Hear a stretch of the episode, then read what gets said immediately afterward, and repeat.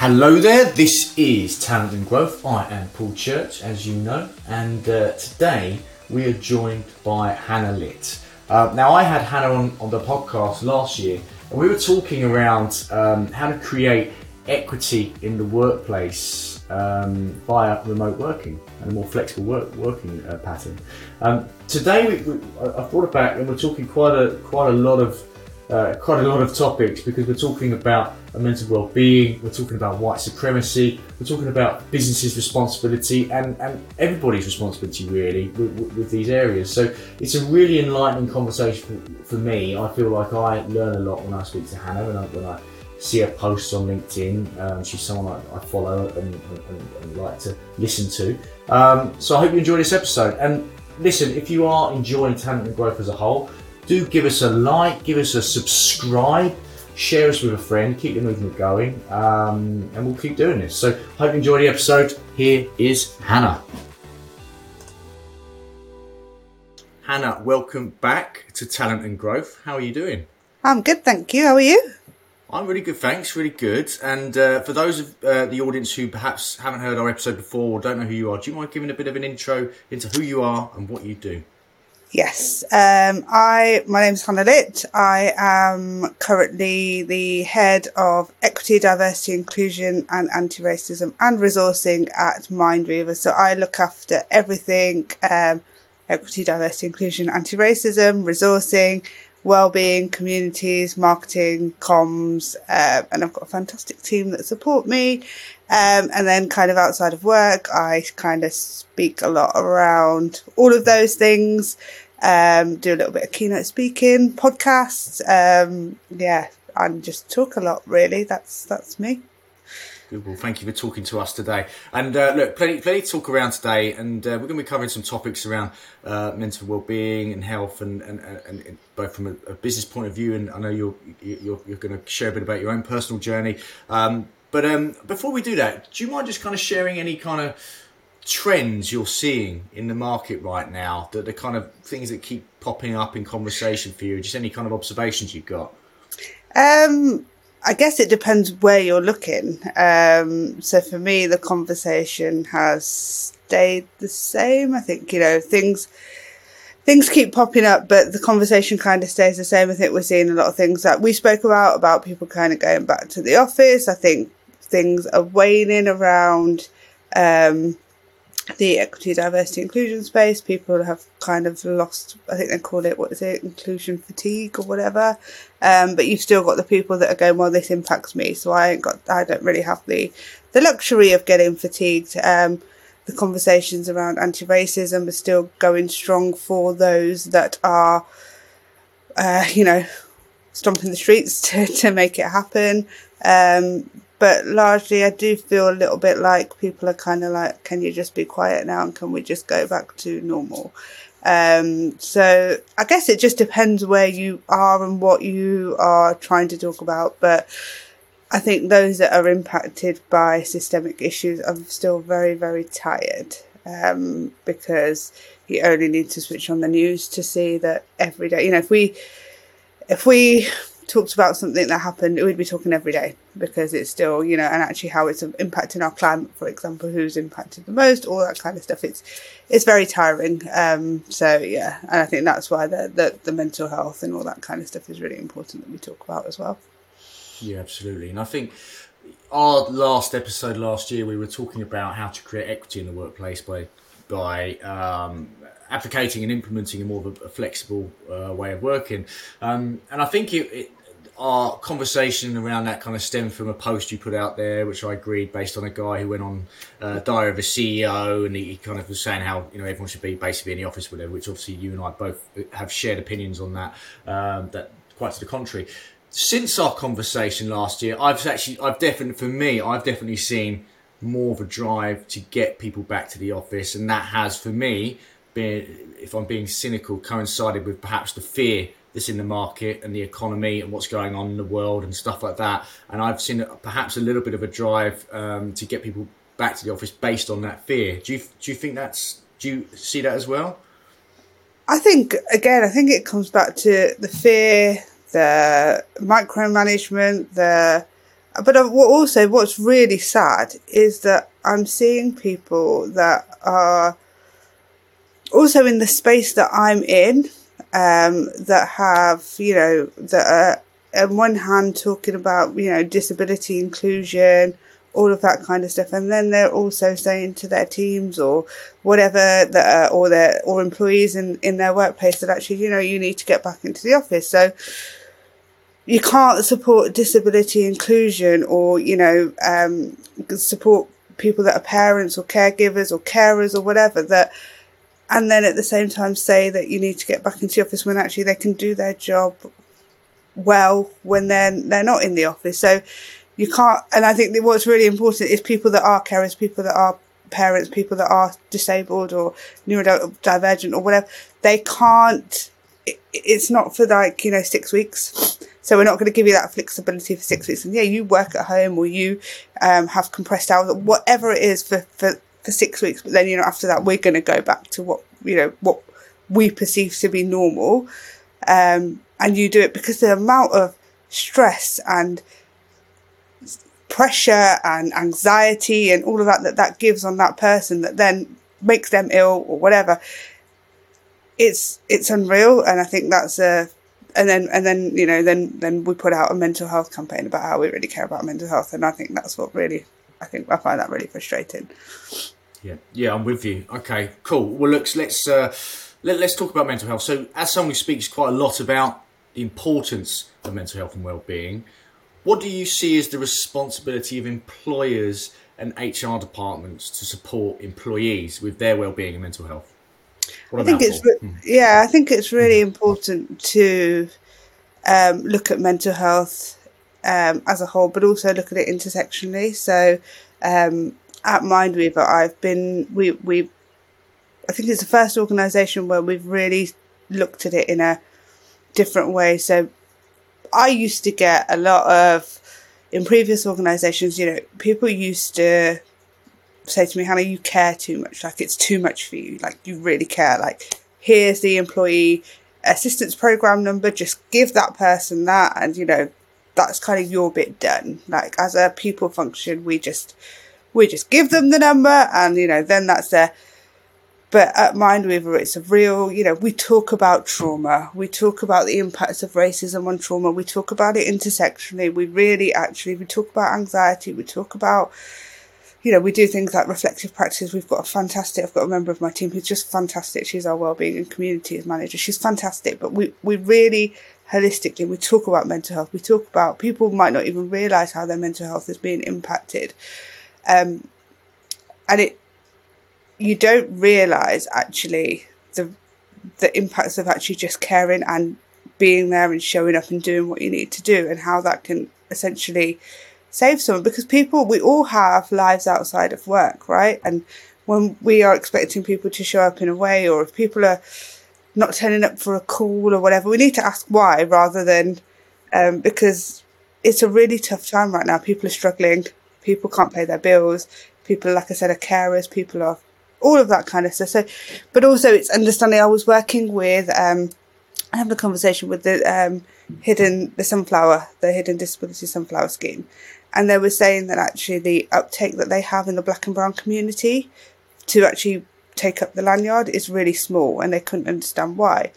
So we were having a conversation. Actually, people that are black and brown life is hard enough when you are walking down the street or whatever with from a racism perspective. So why would you want to put a lanyard on to say actually, you know, I'm disabled as well, or I'm struggling with anxiety, or I, I have, you know, whatever it may be from a disability or a or a mental health perspective, um, because it's another barrier. So actually, the access to even have the privilege to wear the lanyard or whatever. So there's a massive thing around health inequities having access to it, speaking about it, the support. You know, I've had to work really, really hard to find a therapist. I've been through six therapists to just find one that actually I can connect with that understands me from an intersectional point of view, from a race point of view, all of that kind of stuff. So having the access for, for certain people of the global majority intersectionally is huge. So, you know, it's really, really important that we also understand that, that, you know, just giving someone an EAP number and not understanding actually the challenges and the barriers that certain people will face is huge. And what's the what's the right way for business to businesses to, to be better at that then? So how, how do we get how do businesses get better at, at supporting people during that journey?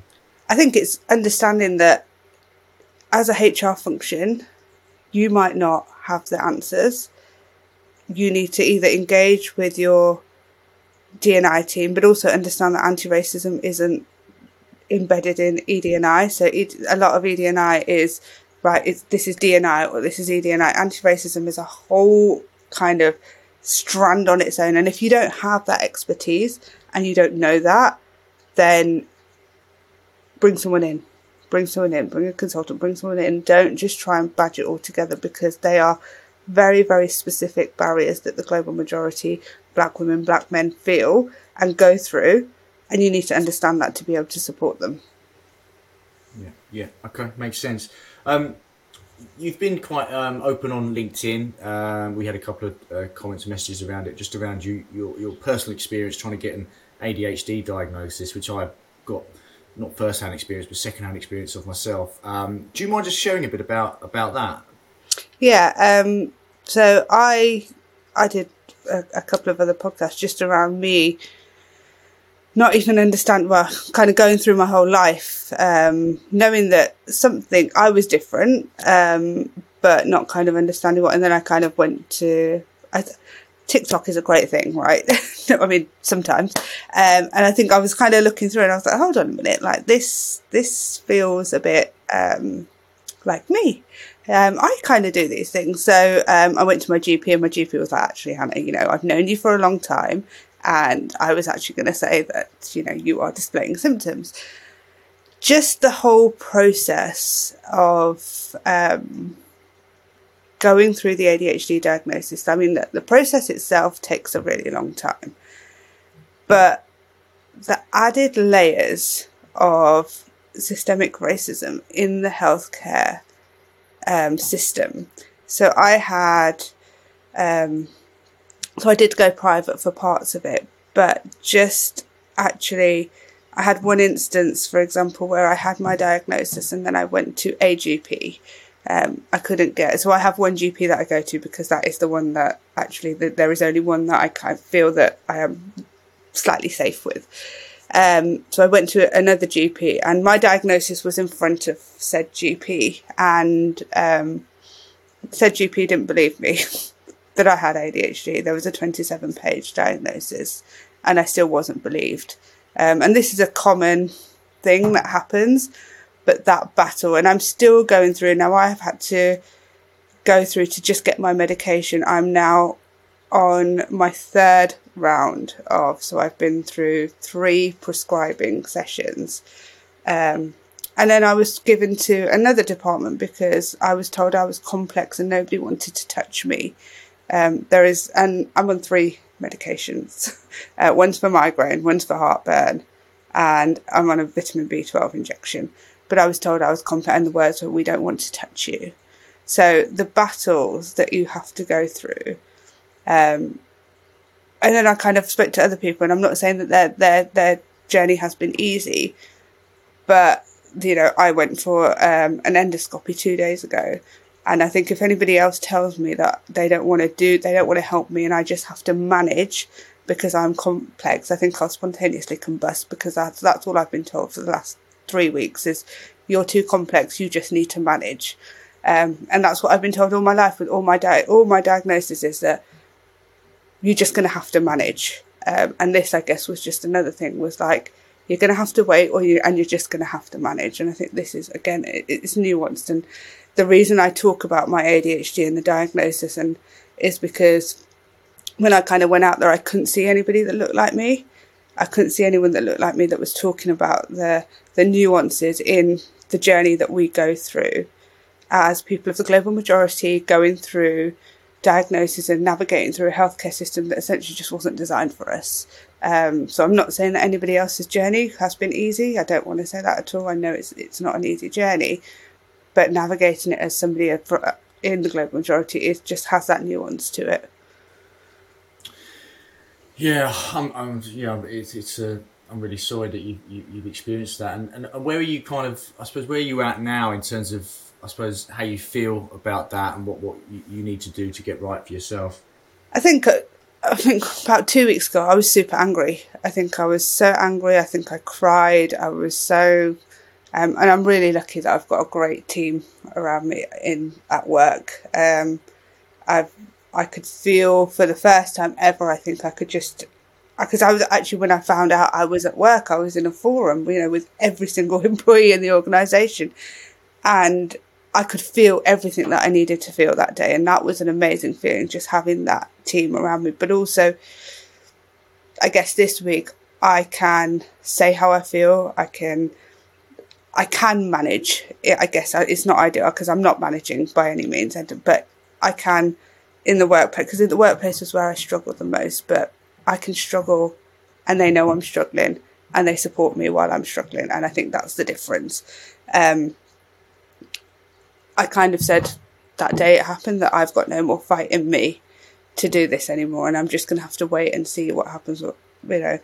But then the next morning I woke up and I, I, I fought again and I'm still fighting. So I've got an appointment next week with my GP again to say, like, you know, what do we do now? And the reality is that, you know, when you are living in survival mode and fighting is all you know how to do. You just you just have to carry on and and, and that's what it is. And i have spoke to about 10 different people since then and that's what i'll carry on doing until i find a solution to to to getting what i need.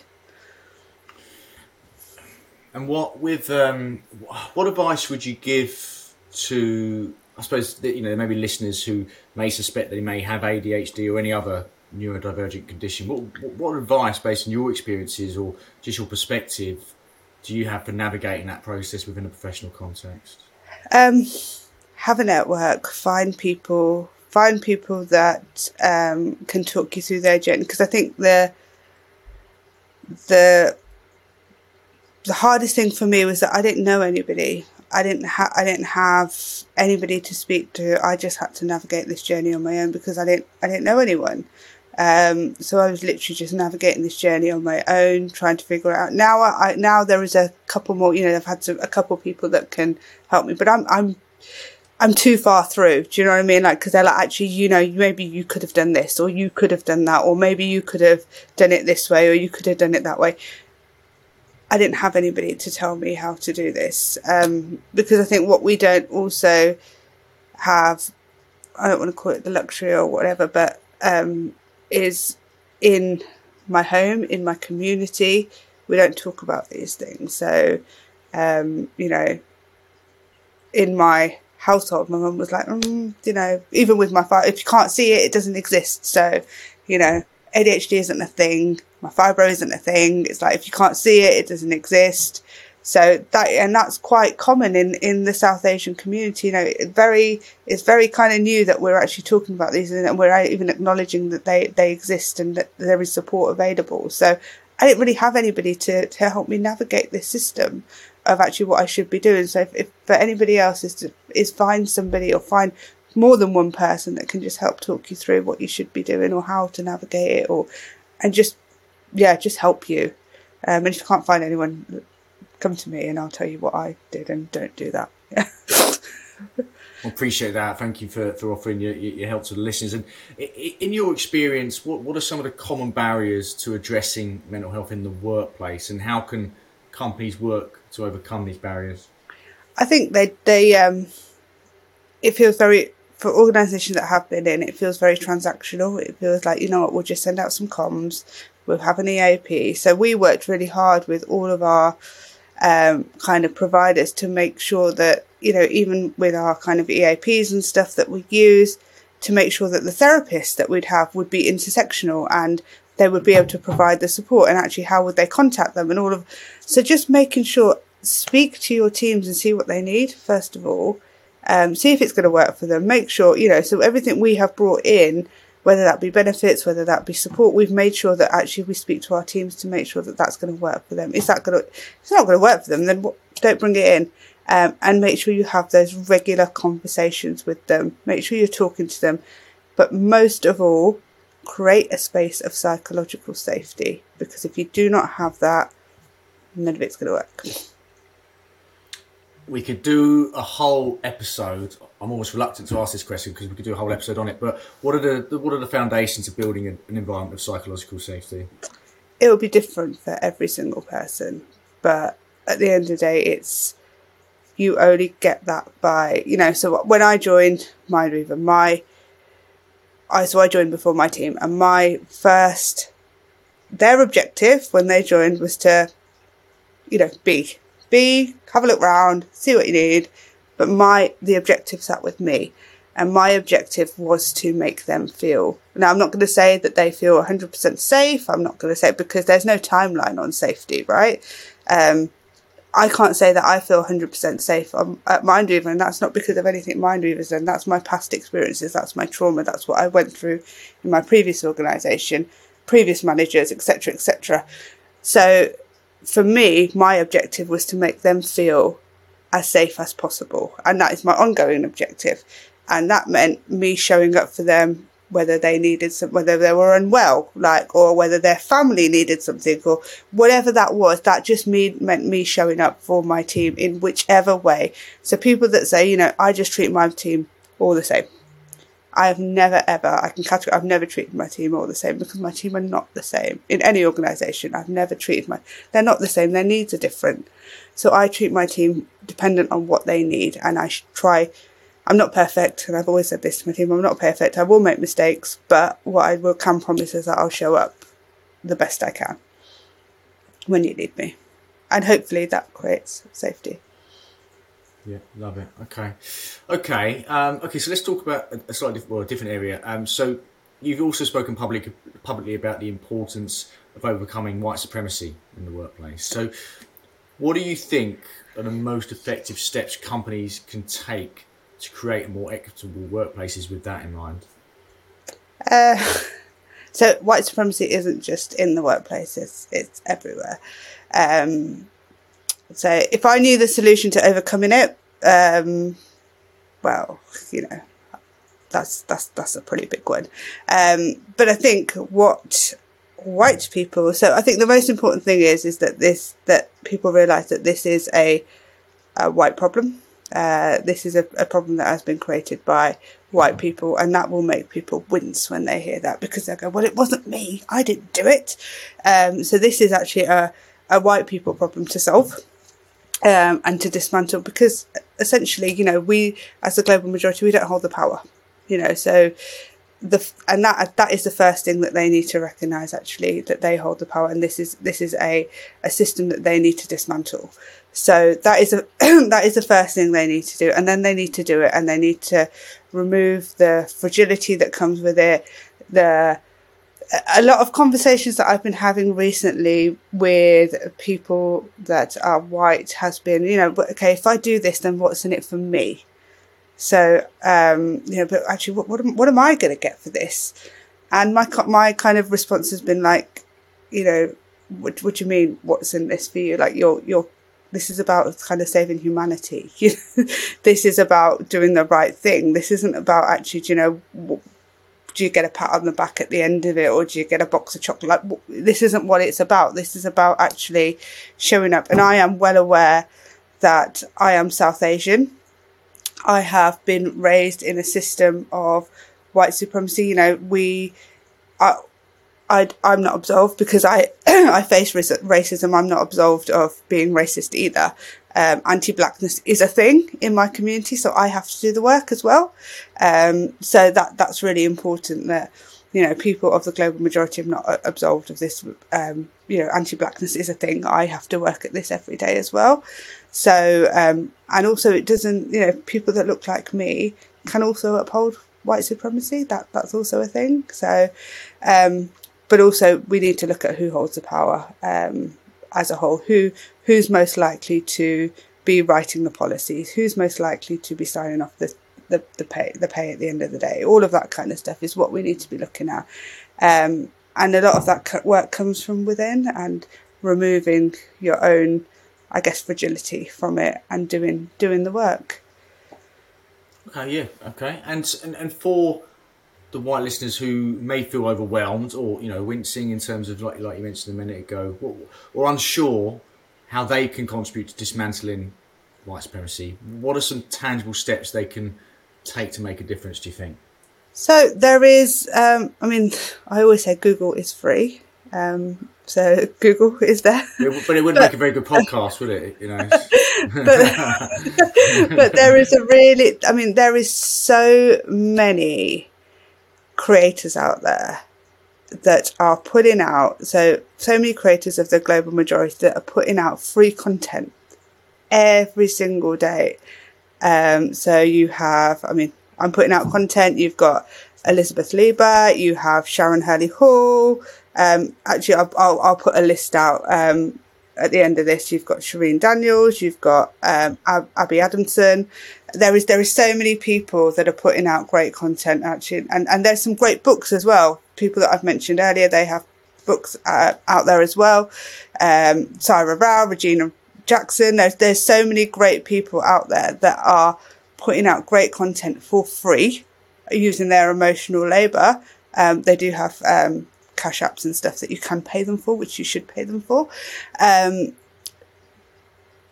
so it's all there. You just need to read and you need to digest and you need to just take away the um, the emotion from because at the end of the day, you know, we have, I always say, like, people of the global majority have lived in discomfort our whole lives. You know, somebody once said to me, Hannah, you know, you can't see an injustice. When I see it, I just like to turn my phone around and put it on, put it away because I can't see it. And this was a white woman.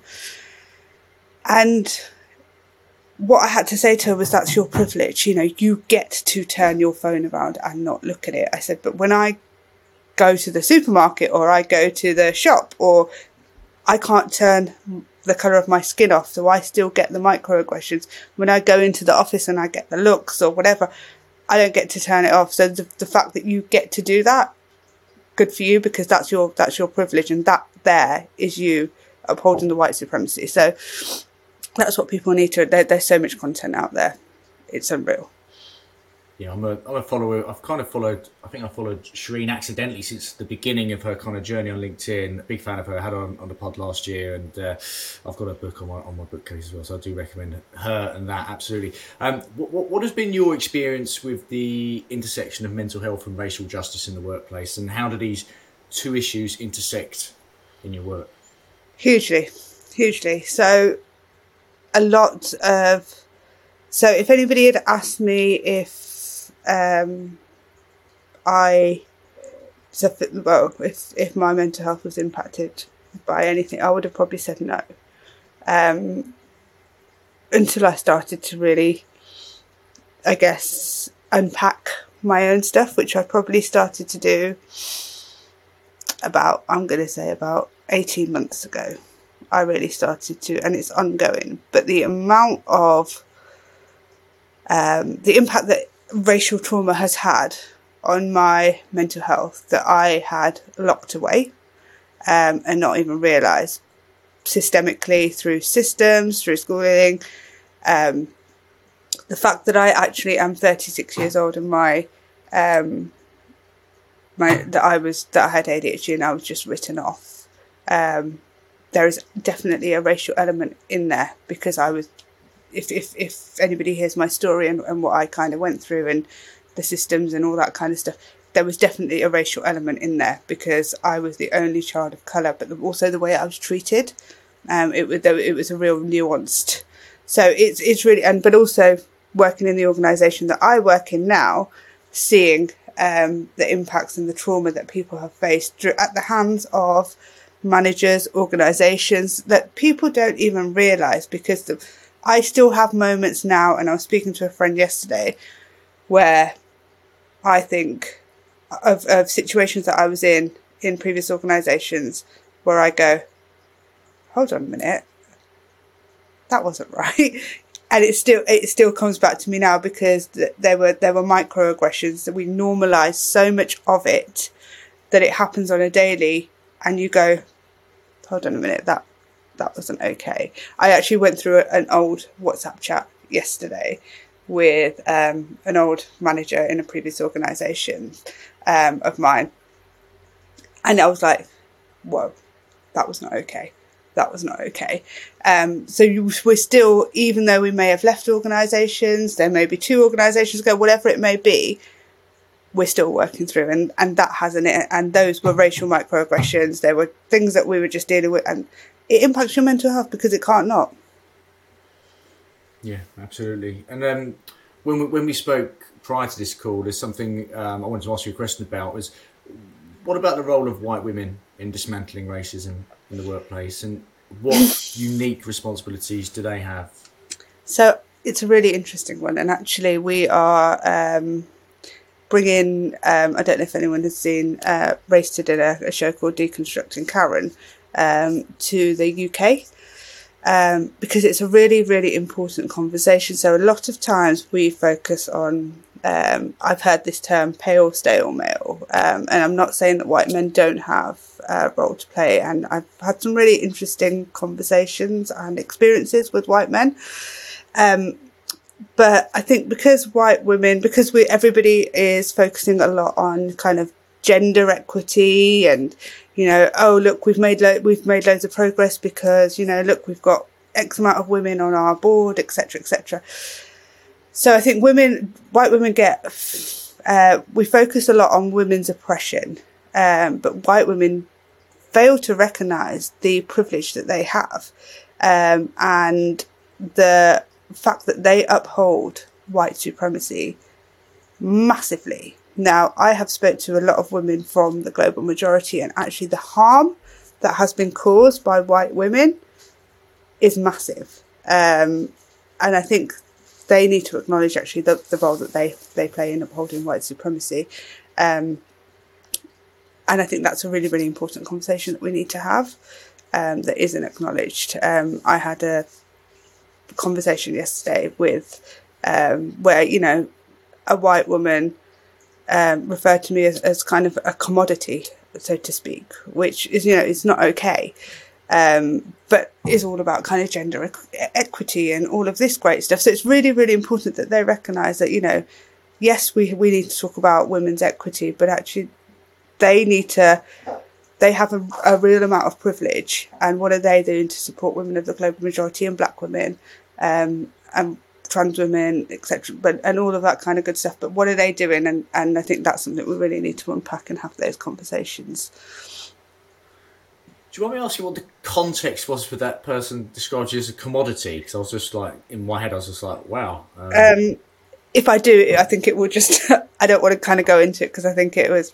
It would. It will. Um, I'll have to tell you the whole context of the conversation. Escalate. Okay, no worries. That's fine. Um, but it, it's a it's a really important. I think it just goes back to kind of um, the tokenism side of things that actually you know where where white white women can be like, you know, actually we've got, but actually let's just let's we can roll one person in of the global majority or a black and we're we're okay, um, but the rest of us will elevate ourselves. So I think it's really really important that you know white women that are in the room. The question is, is what what are you doing to dismantle when you're in there and pave the way for women of the global majority? Because I think what we do see is a lot of white women. Um, you know, are we're, making quite a lot of progress, I'd, I'd say, in the, the gender equity space. But who are they rolling the ladders up for? Is it, is it for, for women and actually addressing their own whites? Because white supremacy sits within them as well. Um, I think it's really important, and without kind of going into a history lesson, because um, we'll be here for another hour, um, it's really, really important to understand the, the role that they played within white supremacy as well and history and slavery and colonisation and all that kind of good stuff.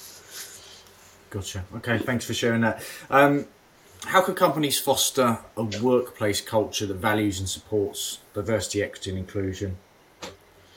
Um, well, that's a big question. Authenticity is a good one.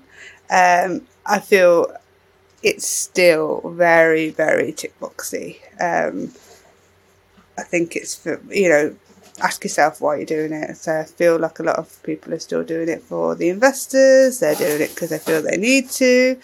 Um, you know, oh look, the numbers have gone up, etc. Like diversity doesn't mean inclusion. I think that's really, really important. And I think um, it's about action. You know, it's still how organisations have been doing this now for years. Okay, how are we still here? How are people still feeling like they don't belong? How is there still systemic race? Like, we need to get to the point where people are actually looking at the systems and the processes. Like, if just by bringing in more people, it's not going to make it. You need to look at your systems, your processes, the way it needs to be knocked on. It, like, it's got to be a huge shift and a huge change. And I don't think a lot of organisations have got their head around.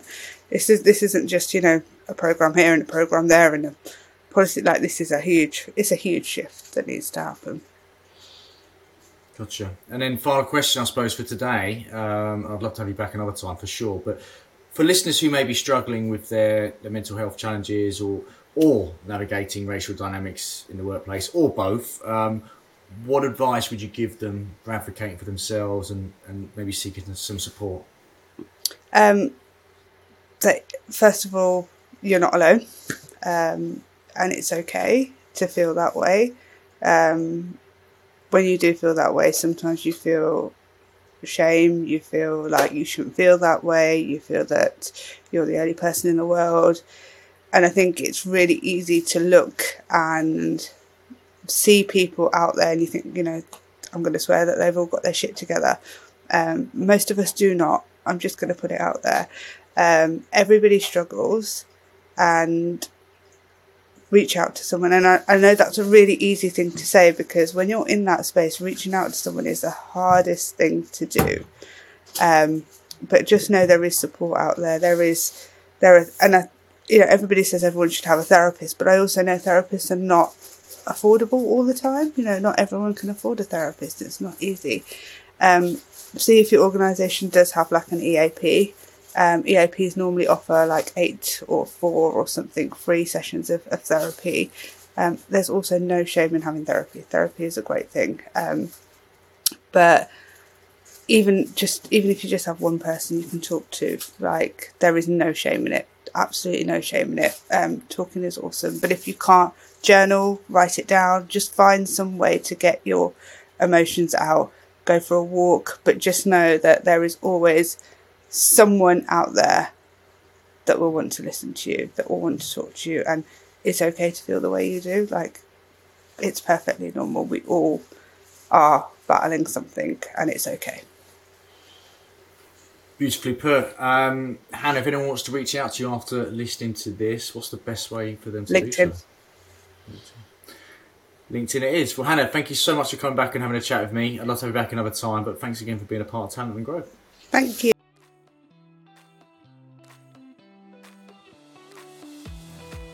I hope you enjoyed that episode of Talent and Growth. And now I've got a question for you.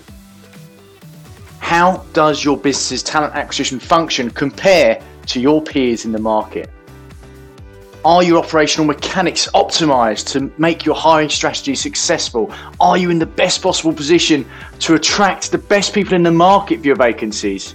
Is your talent process fluid and effective enough to deliver a great candidate experience? And are you using the right tech to enable slick data capturing and data utilization? Are you doing all of the, the above correctly? And are you really cementing your TA function as a strategic partner in the business? Well, I can give you the answers to that. If you spend three to four minutes completing the survey in the notes of this podcast, you will get a report finding out how your TA function stacks up. Not only that, you'll help the community by identifying the challenges we all need to work on solving together.